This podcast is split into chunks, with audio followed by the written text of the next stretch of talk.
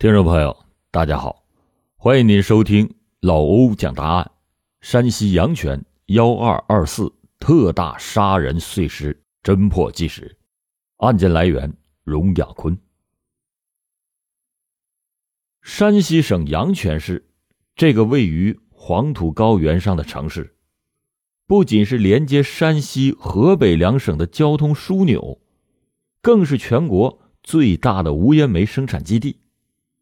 正是这种良好的地理条件和资源优势，使得阳泉市在近百年的发展中，成为了一个商业较发达的城市。二零零九年十二月二十四日，圣诞节的前夜，阳泉市新建路某洗衣店的老板娘刘一芳，在送走了最后一位客人后，也准备打烊回家。这时，他的手机传来了一阵阵的叮咚声，他急忙的打开手机，原来是亲人和朋友发来的祝福短信。翻看着这些温馨的短信，刘一芳露出了会心的笑容。但是忽然间，刘一芳的脸上的微笑不见了，因为他想起了一个人，这个人就是他的婆家妹夫王代桥。王代桥是安徽省潜山县人。二零零六年，他告别了妻儿，来到了阳泉做礼品批发生意。今天中午，王代桥还来到了刘一芳的洗衣店里，兴高采烈的告诉刘一芳，他刚刚和某企业签订了一份价值十五万元的礼品购买合同，明天他就要去石家庄进货了。但为什么在圣诞夜来临之际，他？却没有给刘一芳发一条慰问短信呢。要知道，在阳泉，刘一芳夫妇是王代全仅有的亲人。刘一芳心里就想：这家伙是不是又在玩呢？所谓的玩，其实就是赌博。王代桥平常就喜欢跟几个老乡聚在一起赌个五十一百的，他的赌瘾很大。去年就在牌桌上输掉了几万块钱。想到这里，刘一芳有些坐不住了，他拿起了电话，拨打了王代桥的号码。刘一芳认为，自己这个做大嫂的绝对有义务提醒王代桥不要因为赌博耽误事情，顺便也叮嘱他要提高警惕，注意安全。因为王代桥下午还说过。他进货的时候需要七万块钱的现金，那么他的住处一定会放着很多钱。但是手机里却传来了冷漠的女声：“对不起，您呼叫的用户已关机。”刘一芳挂掉电话，心里就有些疑惑。王代桥是个生意人，所有生意人都有一个共同的特点，那就是二十四小时都开着机。关机不仅会错过稍纵即逝的商机，还会让远在他乡的亲人们担心。而明天就要动身去河北的王代桥，怎么就偏偏在这个节骨眼上如此的反常呢？这是一个张灯结彩、热闹非凡的平安夜，但在刘一芳的心里却潜藏着一丝不安。一天两夜之后。也就是二零零九年十二月二十六日下午一点，王代桥的手机依然是处于关机状态。刘一芳是越等越心慌，他就向洗衣店的收银员交代了几句之后，就立即的赶往王代桥的租住处。但是刘一芳敲了足足有五分钟的门，也没见有人回应。于是他又叫来了几位安徽的老乡，找到了一位开锁师傅。把房屋门打开了，房屋里边却是空无一人。刘一芳和老乡们走进了房间，四处查看，屋里面的情景让人有些诧异。就在王代桥那张由两张单人床拼起来的大床上，被褥和床单全部不翼而飞，而摆放在里间的转角沙发的棉胎表面上有几个。零星的血点儿，刘一芳心中一紧，急忙的打开所有的抽屉，结果与他料想的一样，七万块现金不见了。就在刘一方心中疑虑的时候，忽然他惊得后退一步，因为在他转身的时候，他看到了墙上很多飞溅的血迹。妹夫失踪，房间里边多处血迹，不翼而飞的七万块现金，一定是出事了。刘一方赶快拿出手机，按下了幺幺零。接到报案以后，在当日带班的阳泉市城区公安分局刑警大队副大队长董培禄立即的带领了刑侦技术人员赶到了现场，同时，阳泉市公安局刑事技术处的处长胡润平也立即组织法医和痕迹专家赶到现场，提供技术支援。出完现场以后，董佩禄立即的向有关领导汇报了案情。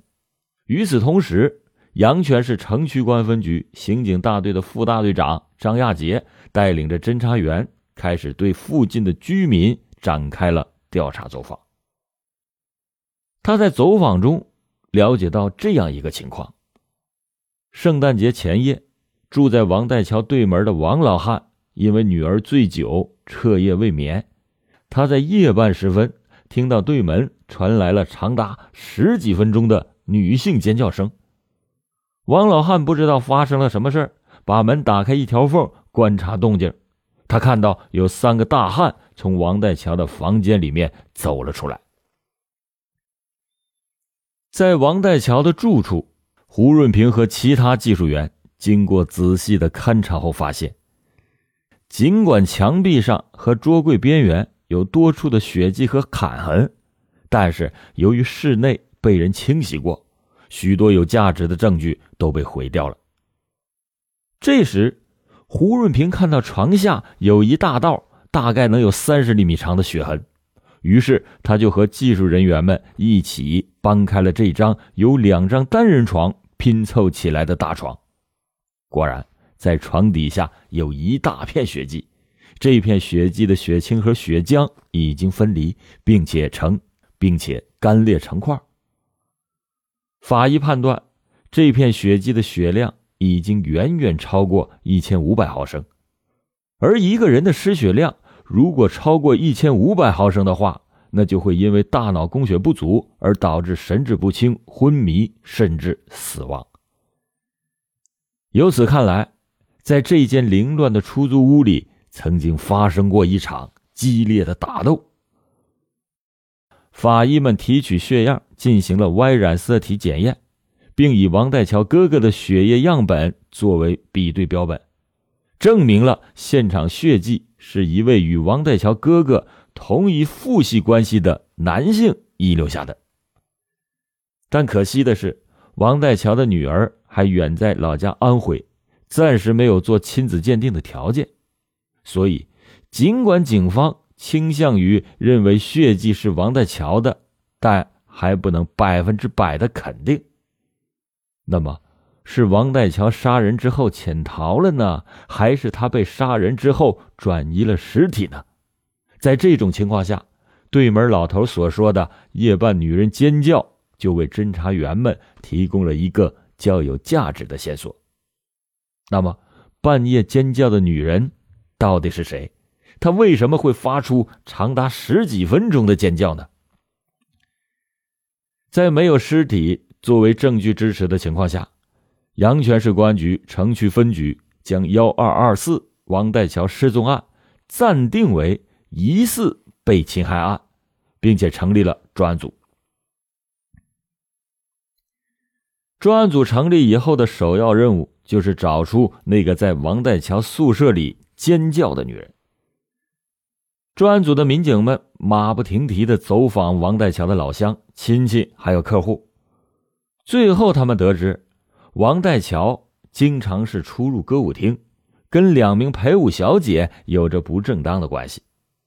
于是，侦查员们做出了这样的设想：二零零九年十二月二十四日晚，王代桥把陪舞小姐带回家，小姐发现了房间里的大量现金。于是，趁王代桥不注意，偷偷打电话叫来了帮手，准备趁王代桥睡着之后偷走现金。但不幸的是，他的偷窃行为被王代桥发现了，偷窃就变成了抢劫，而王代桥在打斗中丧命。侦查员们就根据这个设想，把王代桥经常出入的歌舞厅，也就是滨河一带娱乐场所的监控录像全部调了过来。为了迅速的找出嫌疑人，董培禄安排了民警小冯负责观看监控录像。小峰接到任务以后，坐在电脑前面，一声不响的看了整整的一天一夜。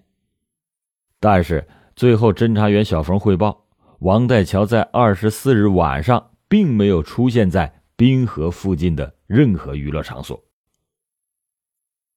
专案组的另外侦查员很快就找到了与王代桥有来往的两名陪舞小姐，但是他们都表示最近没有和王代桥。有过任何的联系？案发的那天晚上，他们正在阳泉市内的一家大型的卡拉 OK 坐台，老板和同事们都可以为他们作证。既然如此，那个半夜在王代桥租住屋里边惨叫的女人究竟是谁呢？二零一零年元旦，来自西伯利亚的冷空气给整个华北地区。带来了一场大雪，为新年增加了一重喜庆的节日气氛。但是，幺二二四疑似被侵害案专案组的民警们却享受不到新年的快乐。这天上午，董培禄和胡润平、赵文军、张亚杰一起再次的来到王代桥的住处勘查取证。其实。现场在刘一方带着老乡进到屋里寻找王代桥的时候，就已经被破坏了。房间里面到处都是乱七八糟的脚印和指纹，唯一没有被破坏的就是洗手间，而洗手间也是凶手作案之后没有清理的一处所在。技术员们第一次勘察现场的时候，就找到了一枚模糊而残缺不全的赤脚血脚印。但可惜的是，这枚残缺的血脚印并不具备鉴定的条件，侦查员们就只能根据它的大致形态推测，脚印可能是属于一个女人的。胡润平和赵文军站在洗手间的外面，仔细的研究着这块四方地面的痕迹处理显现方案。这两位有着多年刑事技术工作经验的专家。知道这个小小的房间里边很可能就潜藏着对破案大有帮助的证据，但这需要技术人员细心的寻找，以免证据在不经意间就给破坏掉了。所以，最优化的显现方案提出之前，谁都不能轻举妄动。同时，董培禄和张亚杰在王代桥住处的厨房里面发现了两把菜刀。其中一把被随意的摆放在了灶台上，这把刀的刀刃上满是干了的菜屑，刀背处也有斑斑的锈迹，而另外一把则规整的直立在墙边。这一把刀锃光瓦亮，一条笔直的水痕贯穿整个刀面，刀口还有些卷刃。这两把差异巨大的菜刀说明，曾经有人使用过它们。而且那把被清洗的干干净净的菜刀，很有可能就是犯罪嫌疑人用来行凶，甚至是分尸的。就在两个人商讨案情的时候，张亚杰的手机响了，他看了看来电显示，是王代桥的一个老乡打过来的。这位老乡名字叫史宏义，他说。他们老乡这边还有个人在王代桥失踪的那几天也不见了，说不定他跟王代桥一样也出事了。原来，与王代桥一起失踪的还有一位名叫邵院生的安徽老乡，而在所有来阳泉做生意的安徽人当中，邵院生和王代桥走得最近。他不仅经常到王代桥的家里去睡觉。还知道许多王代桥的秘密，所以安徽老乡们都怀疑邵院生很可能与王代桥一起被害了。更多精彩故事。请搜索关注微信公众号“老欧故事会”，老欧在等你哦。张亚杰就问邵元生住在哪里，史红玉说：“他就住在对面的三楼，从王代桥的厨房里望出去，还能看到邵元生的窗户。”挂掉电话，张亚杰透过厨房窗外零星的雪片，看到了对面三楼那扇紧闭的窗户。